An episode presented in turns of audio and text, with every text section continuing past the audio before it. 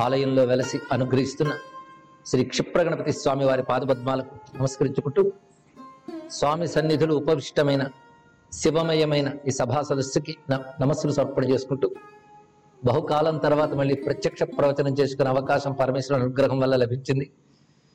శివరహస్యం అనే ప్రవచనాన్ని కొన్ని నెలల క్రితం మనం చెప్పుకోవలసి ఉన్నది. అయినప్పటికీ అందరికీ తెలిసిన విషయమే అప్పుడు ఉన్నటువంటి లాక్డౌన్ మొదలైన పరిస్థితుల వల్ల అప్పుడు దాన్ని వాయిదా వేసుకున్నాం. ఇప్పుడు ప్రభుత్వం వైద్య నిపుణులు ఇచ్చిన అనుమతులతో ఏర్పాటు చేసుకుంటున్నాం. ఎదురుగా ఈరోజు సమావిష్టమైనటువంటి శివస్వరూపులని మీ అందరికీ ప్రత్యేకంగా నమస్కరిస్తూ అదేవిధంగా ఆన్లైన్ మాధ్యమంలో ప్రపంచంలో అనేక ప్రాంతాల నుంచి ఎంతో భక్తిగా వీక్షిస్తున్న వారందరి హృదయంలో ఉన్న శివునికి కూడా నమస్కారం చేసుకుంటాం మీకు కనుక ఈ షో నచ్చినట్లయితే యాపిల్ పాడ్కాస్ట్లో ఈ షోని ఫాలో అవ్వండి.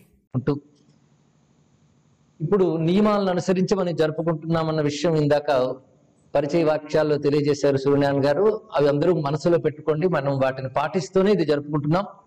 శివరహస్యం మొదలైంది గనక ఇంకా ప్రపంచానికి అంతటి శివమే లభిస్తుంది.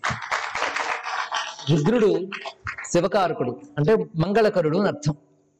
మరి రుద్ర శబ్దం ఉందా అంటే రుజాం ద్రావయతీత రుద్ర రోగాలను పోగొడతాట అన్ని రోగాలను పోగొడతాడు అన్ని రోగాలకు కారణమైన మాయ రోగాలను కూడా పోగొడతాడు ఆయన. మాయ రోగం అంటే అవిద్య అజ్ఞానం అది పోగొట్టాలి. అందుకే ఆయన సంసార వైద్యుడు వైద్యనాథుడు విశ్వనాథుడు. అలాంటి పరమేశ్వరుని విశేషాలను తెలియజేసే ఉత్కృష్టమైనటువంటి ఒక మహేతిహాసం శివరహస్యం. రహస్యం అని పేరు పెట్టగానే చాలా మందికి ఇంకా ఎక్కువ ఆసక్తి ఉంటూ ఉంటుంది. తెలుసుకుందామని కానీ శివరహస్యం అనే గ్రంథం ఏమిటి? దీని పరిచయం ముందు చేసుకుంటే శివరహస్యానికి ఇతిహాస స్థానం కల్పించే ఋషులు. అంటే మన వాంగ్మయంలో వేదం ప్రధానమైనదైతే పురాణం ఇతిహాసం కావ్యం ధర్మశాస్త్రం మంత్రశాస్త్రం ఇవన్నీ కలుపుకుని సనాతన ధర్మంలో ఒక పెద్ద ఆస్తి. ఏ ప్రక్రియకి పేరు పెట్టడమే కాదు ప్రక్రియకి కొన్ని లక్షణాలు ఉంటాయి. పురాణం అంటే అలా ఉంటుంది కావ్యం అంటే అలా ఉంటుంది ధర్మశాస్త్రాలు అంటే అలా ఉంటాయి మంత్రశాస్త్రాలు అంటే అలా ఉంటాయి. ఇతిహాసానికి కూడా కొన్ని లక్షణాలు ఉన్నాయి. ఇలాంటి ఇతిహాసాలు అనగానే చాలా మంది గుర్తుకొచ్చేవి కొన్ని ఉంటాయి కొంత సనాతన ధర్మంలో పరిచయం ఉన్న వారికి ఇతిహాసాలు ఏమిటండి? మహాభారతం ముందు గుర్తుకొస్తుంది. అలాగే రామాయణం కావ్యం ఇతిహాసం కూడా. అయితే ప్రధానంగా నాలుగు ఇతిహాసాలు ఉన్నాయని పెద్దలు చెప్తారు. మహేతిహాసాలు. ఇది రామాయణం భారతం అందరం చెప్పాం. మూడవది యోగ వాసిష్టం యోగ వాసిష్టానికి కూడా ఇతిహాస స్థానం ఉన్నది. పైగా ఉద్గ్రంథం అది కూడా. వశిష్ఠుల వారు రామచంద్రమూర్తికి ఉపదేశించిన ముప్పై ఆరు వేల శ్లోకాల గొప్ప గ్రంథం. అందులో కూడా అనేకమైనటువంటి లౌకిక లౌకిక కథలతో వేదాంత విద్యను నేర్పుతారు. దానికి కూడా ఇతిహాస స్థానం ఉంది. కనుక మూడు అయిపోయాయి. నాలుగవది శివరహస్యం ఉన్నారు కదా. అందుకే ఇది మహేతిహాసం అని చెప్పబడుతున్నది. అయితే శివరహస్యం ఎవరు రచించారు? ఎక్కడున్నది? ఈ ప్రశ్నలన్నీ వస్తూ ఉంటాయి. శివరహస్యం అంతగా ఎక్కువ మందికి తెలియట్లేదు. కానీ ఒకప్పుడు ఇది చాలా ప్రసిద్ధి చెంది ఉండేది అని తెలుసు. కానీ చాలా మందికి కార్యకలాపాలు కర్మకలాపాలను శివరహస్యాల విషయాలు చేస్తూ ఉంటారు. వాళ్ళకి తెలియదు కానీ అందులో తెలియదు. ఉదాహరణకి మహాలింగార్చన సహస్రలింగార్చన గురించి తెలియని వారు ఎవరు లేరు. పార్థివలింగార్చన చేస్తారు. కానీ ఆ సహస్రలింగార్చన చేసే ముందు మహాలింగార్చన చేసే ముందు సంకల్పంలోనే శివరహస్యోక్త విధానేనా అని చెప్తారు. అంటే శివరహస్యంలో ఉంది అలాగే మనం సుమారు పద్దెనిమిది ఇరవై ఏళ్ళ క్రితం ఒక వ్యాప్తి చేసుకుని రుద్రనమక స్తోత్రం అని. అది కూడా శివరహస్యంలోనే మూడవ భాగంలో మనకు కనబడుతుంది. ఇలాంటి అనేక అంశములు శివరహస్యంలో మనకు కనబడుతున్నాయి. అంతేకాదు పంచముఖ ధ్యానం చాలా ప్రసిద్ధి చెంది సజ్జోజాత వామదేవాదుల ఒక్కొక్క ముఖ ధ్యానం ఒకటి మహన్యాసంలో చెప్తూ ఉంటారు. కొంతమందికి తెలిసి ఉంటుంది. అవి వచ్చినప్పుడు ఆ శ్లోకాలు చదువుకుందాం. ఆ శ్లోకంలో కూడా శివరహస్యంలోనివి కానీ శివరహస్యం శివునికి సంబంధించిన సర్వాంశములు తెలియజేస్తుంది.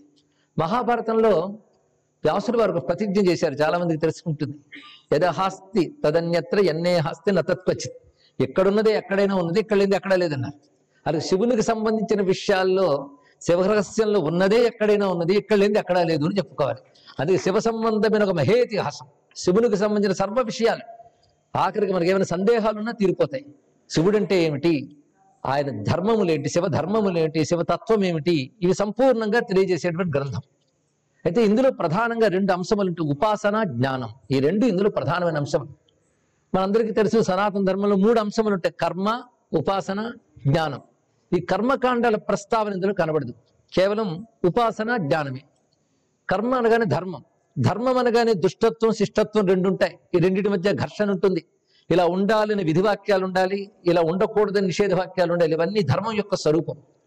ఆ గొడవలు ఎక్కువ ఉండవు ఇందులో. అంటే ఘర్షణలు దుష్టత్వ శిష్టత్వ యుద్ధాలు ఇలాంటివి ఏవి ఉండవు ఇందులో. ఇందులో ఉన్నదంతా కూడా శివ ఉపాసన విషయాలు శివ జ్ఞాన విషయాలు రెండే ఇందులో ఉంటాయి ఇక్కడ.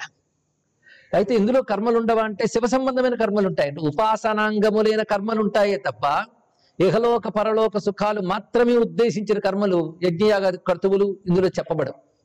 కనుక ఇందులో ధర్మం ఉపాసన అంతర్లీనంగా ఉంటుంది తప్ప విడిగా చెప్పబడట్లేదు ఇక్కడ.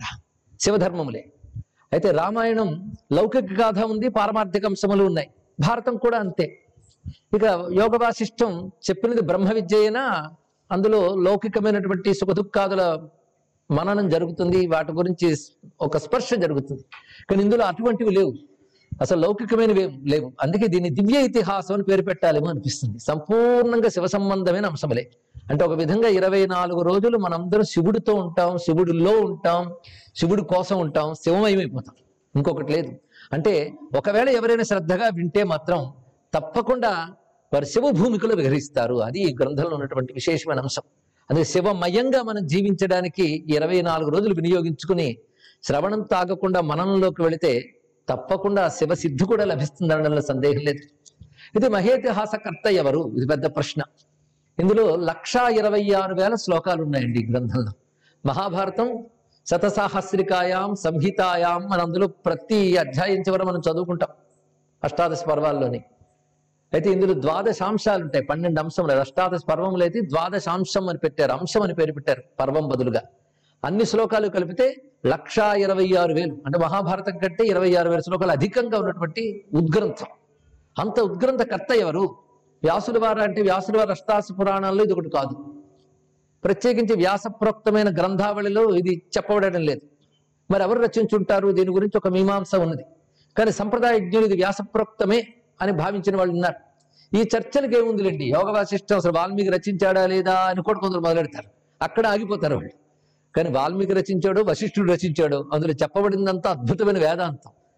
అది వేద విరుద్ధం కాదు. అదేవిధంగా ఇక్కడ మనం ఇది వ్యాసపూర్తం అనుకున్న తప్పులేదు కానీ స్కంద పురాణంలో శివరహస్య ఖండం అని మరొక భాగం ఉంది ఇక్కడ. అదొక విశేషమైనటువంటి గ్రంథం. అయితే ఇవన్నీ కూడా ఇప్పుడు లభ్యములుగా లేవు. శివరహస్యం మాత్రం మనకి పెద్దల అనుగ్రహం వల్ల కొన్ని చోట్ల మాత్రమే లభ్యమవుతుంది. దీని సంస్కృతంలో కానీ ఇతర భాషల్లో కానీ టీకా తాత్పర్యాలు కానీ వ్యాఖ్య కానీ చేయబడలేదు. అది శుద్ధంగా సంస్కృత శ్లోకాల్లో దేవనాగరి లిపిలో మాత్రమే లభ్యమవుతుంది. ఇది పంతొమ్మిది పన్నెండులో దీని చరిత్ర గురించి చెప్పుకుంటే ఒక మహానుభావుడు సదాశివ శ్రేష్ఠి అనే పేరున్నటువంటి ఒక చెట్టియార్ తమిళనాడుకు చెందిన ఆయన మహాశివభక్తుడు శివాచార పరాయణుడు.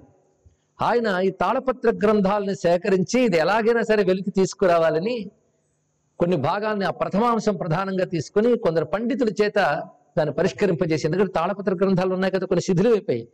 కానీ పండితులు ఆ శిథిలమైన భాగాలు కూడా పూరణ చేయగలిగినటువంటి వారు.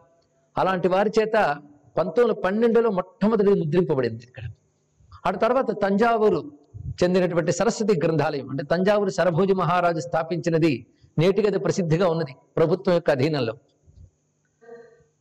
వారు దీన్ని ముద్రించారు. ఆ తర్వాత కొన్ని కొన్ని భాగములు కూడా తీసుకురావడం జరిగింది. మొత్తానికి తంజావూరు సరస్వతి మహల్ గ్రంథాలయం ద్వారానే ఈ పుస్తకం విడుదలైంది. కనుక వారికి మనం కృతజ్ఞతలు చెప్పుకోవాలండి ఇక్కడ. ఇదంతా దేవనాగరి లిపిలో ఉంది. దీనికి కొంచెం ప్రధానంగా పీఠిక ప్రస్తావనలు మాత్రం సంస్కృతంలో తమిళంలో చేసి ఉంచారు తప్ప విశేషించి ఈ గ్రంథం గురించి వారు చెప్పలేదు. కానీ కర్త ఎవరై ఉంటారు అంటే వ్యాసుడు అనుకున్నా తప్పులేదు కానీ ఇది ప్రామాణికమైన గ్రంథం అనడంలో సందేహం లేదు. ఎందుకంటే ఋషులు రచించినది ఇది అందులో సందేహం లేదు. అరే ఒక చిన్న కాగితం కవిత రచిస్తే కవిత కంటే తన పేరు పెద్దగా పెట్టుకునేటువంటి కాలంలో మనం ఉన్నాం.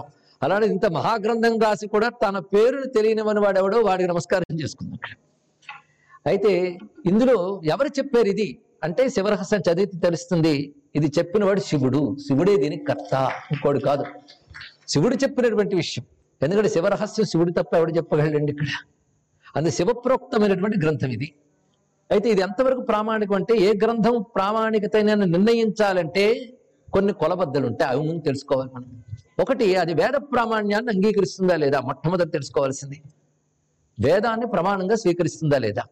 పైగా అందులో చెప్పిన అంశములు వైదికమైన అంశములు అవునా కాదా? రెండవది. మూడవది శృతి స్మృతి ఆగమ వీటి ప్రమాణాలు ఉన్నాయా లేవా ఇంకా పురాణం కూడా తీసుకోవచ్చు. శృతి స్మృతి పురాణ ఆగమాలనే నాలుగు సనాతన ధర్మ ప్రధాన గ్రంథరాశి యొక్క ప్రస్తావనలు ఇందులో ఉన్నాయా లేదో చూసుకోవాలి. దాని తర్వాత వైదికమైన ఋషులు ఇందులో పాత్రలా? వైదికమైన దేవతలే ఇందులో వస్తువులా? ఇవి మనం గ్రహించాలి. గ్రహించితే అన్ని అంశములు ఇందులో ఉన్నాయండి. అది ప్రత్యేకమైన అంశం. ఇందులో వైదిక ఋషుల పేర్లు ఎన్నొస్తాయో? ఇది ఋషిప్రోక్తమైనటువంటి గ్రంథమే. అందుకే ఆర్షమైనటువంటి గ్రంథం. వ్యాసుడు రచించాడు అనుకున్నా తప్పులేదు ఆ మాటకు వస్తే అష్టాదశ పురాణాలు వ్యాసుడు రాశాడా లేదా అని మీమాంస ఉన్న వాళ్ళు ఉన్నారు. పురాణాలను అంగీకరించిన వాళ్ళు అంగీకరించిన వాళ్ళు ఉన్నారు. ఈ గొడవలన్నీ స్కాలర్స్ వదిలేద్దాం. వాళ్ళు పరమార్థం అక్కర్లే. వాళ్ళ గొడవలతోనే ఆయువులు చాలిస్తారు. కానీ మనకి ఇది శిరస్సు మీద పెట్టుకోదగ్గ గ్రంథం అని భావించి ఇది చెప్పుకోవడం మాత్రం మహాభాగ్యం. అందుకే దాదాపు ఇరవై ఏళ్ళ తపన ఇవాటి ప్రవచన వెనకాల సుమారు ఇరవై ఏళ్ళ క్రితం ఇది గ్రంథం ఒకటి ఉందని అప్పుడు నేను మద్రాసులో ఉన్న సమయంలో ఒక వేద పండితులు దీన్ని ప్రస్తావన చేశారు. అది తంజావూరు కేవలం సరస్వతి మహల్లో మాత్రమే ఉంది దేవనగర్లో ఉంటుంది అంటే అప్పుడున్న పరిస్థితుల్లో తెరుచుకోవడం జరగలేదు. ఆ తర్వాత హైదరాబాద్ ఇక్కడ రావడం ఇక్కడ శివ కళ్యాణ వైభవం అని మొట్టమొదటిగా ఒక బహిరంగ ప్రవచనం అంటే చేసింది అది. అంతవరకు హాల్స్లో వాటిలో జరిగింది కానీ పెద్ద ఎత్తున జరిగింది అది. ఆ సమయంలో కొద్ది రోజులు ప్రవచనం అవగానే కొంతమంది బృందం వచ్చి రేపు ఒక కానుక మీకు వేదిక మీద ఇవ్వదలుచుకున్నాం గ్రహిస్తారా? అని అడిగారు. సరేనండి అన్నాను. ఓ పెద్ద ప్యాకెట్ ఇచ్చారు. ఇంటికి వచ్చి తీస్తే శివరహస్య గ్రంథాలు దాదాపు అది చెప్పి ఇప్పుడు పద్దెనిమిదేళ్ళు హైదరాబాద్లో అనేక ప్రవచనాలు చేశాం కానీ వ్యక్తులు ఒక్కరు నాకు ఇప్పటి వరకు కనబడలేదండి ఇక్కడ. అంటే కేవలం శివ ప్రసాదంగానే దీన్ని భావించాలి. పన్నెండు అంశములు ఏడు పుస్తక భాగాలకు వచ్చాయి. ఇచ్చిన వాళ్ళు ఏడుగురు మళ్ళీ. ఆశ్చర్యమైన అంశం. అప్పటి నుంచి ఈ గ్రంథాన్ని చూసుకుంటూ అడపాదడపా చెప్పుకోవాలని ఒక తపన అన్నీ ఇప్పటికి తీరే. మధ్యలో ఏదో అవాంతరం వచ్చినప్పటికీ కూడా శ్రేయాంశ బహువిజ్ఞాని తర్వాత ఇందులోనూ ఒక గొప్ప విషయం చెప్పాడు. ఏంటంటే శివరహస్యం అంత తేలిగ్గా ఎవరు వినకూడదు అంత తేలిగ్గా ఇది చెప్పకూడదు అని. దానికి అనేక యోగ్యతలు ఉంటాయట. మిగిలిన గ్రంథాలకి ప్రతిదానికి ఒక అధికారి అనేది ఉంటుందండి. సనాతన ధర్మంలో ప్రతి గ్రంథానికి అధికారి ఉంటాడు. అధికారి అంటే గ్రంథంలో ఉన్న విజ్ఞానాన్ని గ్రహించడానికి యోగ్యత ఎవరికి ఉన్నది ఇది అధికారి అంటే అర్థం. అధికారి నిర్ణయం చేసే శాస్త్రం చెప్తాం మనం. అథాతో బ్రహ్మజ్ఞాస అంటే అదే అర్థం కదా? వేదాంత శాస్త్రానికి ఒకటి అధికారి. భక్తి శాస్త్రానికి ఇంకోటి అధికారి. కానీ మీకు ఇది పడదండి అంటే వాడికి ఉక్రోషం వచ్చేస్తుంది. నాకెందుకు తెలియదని. అక్కడ అర్థం కాకపోతే శాస్త్రం మీద చెప్పిన వాడి మీద కూడా కోపం వస్తుంది మనకి.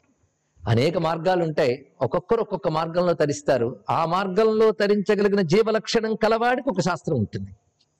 అందుకే ధర్మశాస్త్రంలోనూ వేదాంత శాస్త్రంలోనూ మంత్రశాస్త్రంలోనూ యోగ శాస్త్రంలోనూ అన్నిట్లోనూ అధికారి విషయం మనకు చెప్పారండి. అయితే ఇవన్నీ ఒకదానితో ఒకటి అనుబంధం కలిగి ఉంటాయి మన వేదాంత శాస్త్రం తీసుకున్నా అందులో యోగ శాస్త్రం భక్తి ధర్మం వీటి యొక్క తప్పకుండా ఉనికి ఉంటుంది వాటి అనుబంధం ఉంటుంది. అలాగే ధర్మశాస్త్రంలో కూడా వీటన్నిటి యొక్క ప్రమేయములు ఉంటాయి. కానీ ఒకదానితో ఒకటి అనుబంధం ఉంటున్నప్పటికీ మనం ప్రధానంగా ఒక మార్గంలో ఉన్నప్పుడు మిగిలినవి సహకారాలుగా ఉంటాయి. ఆ మార్గంలో వెళ్ళడానికి మనకు అధికారం అర్హత ఉండాలి. ఏమిటయ్యా శివరహస్యం వినడానికి అర్హత అంటే ఆ టైంలో మరే పని ఉండకూడదు. తీరుకుండాలి. మేము కురుకుతూ విన్నా మాకు అర్థమయ్యాలి అయితేనే శివశాస్త్రం శివరహస్యం అంటే కుదరదండి ఇక్కడ. శివరహస్యానికి అర్హతలు గ్రంథాదిలోనే మనకు చెప్తాడు. అందుకు ఇది బాగా పరిశీలిస్తే ఇందులో ఉన్నటువంటిది భక్తి యోగం వేదాంతం. ఈ మూడు ప్రధానంగా ఇందులో కనబడుతున్నాయి. భక్తి యోగం వేదాంతం. ఈ మూడు కలబోసి ఇందులో గోచరిస్తాయి.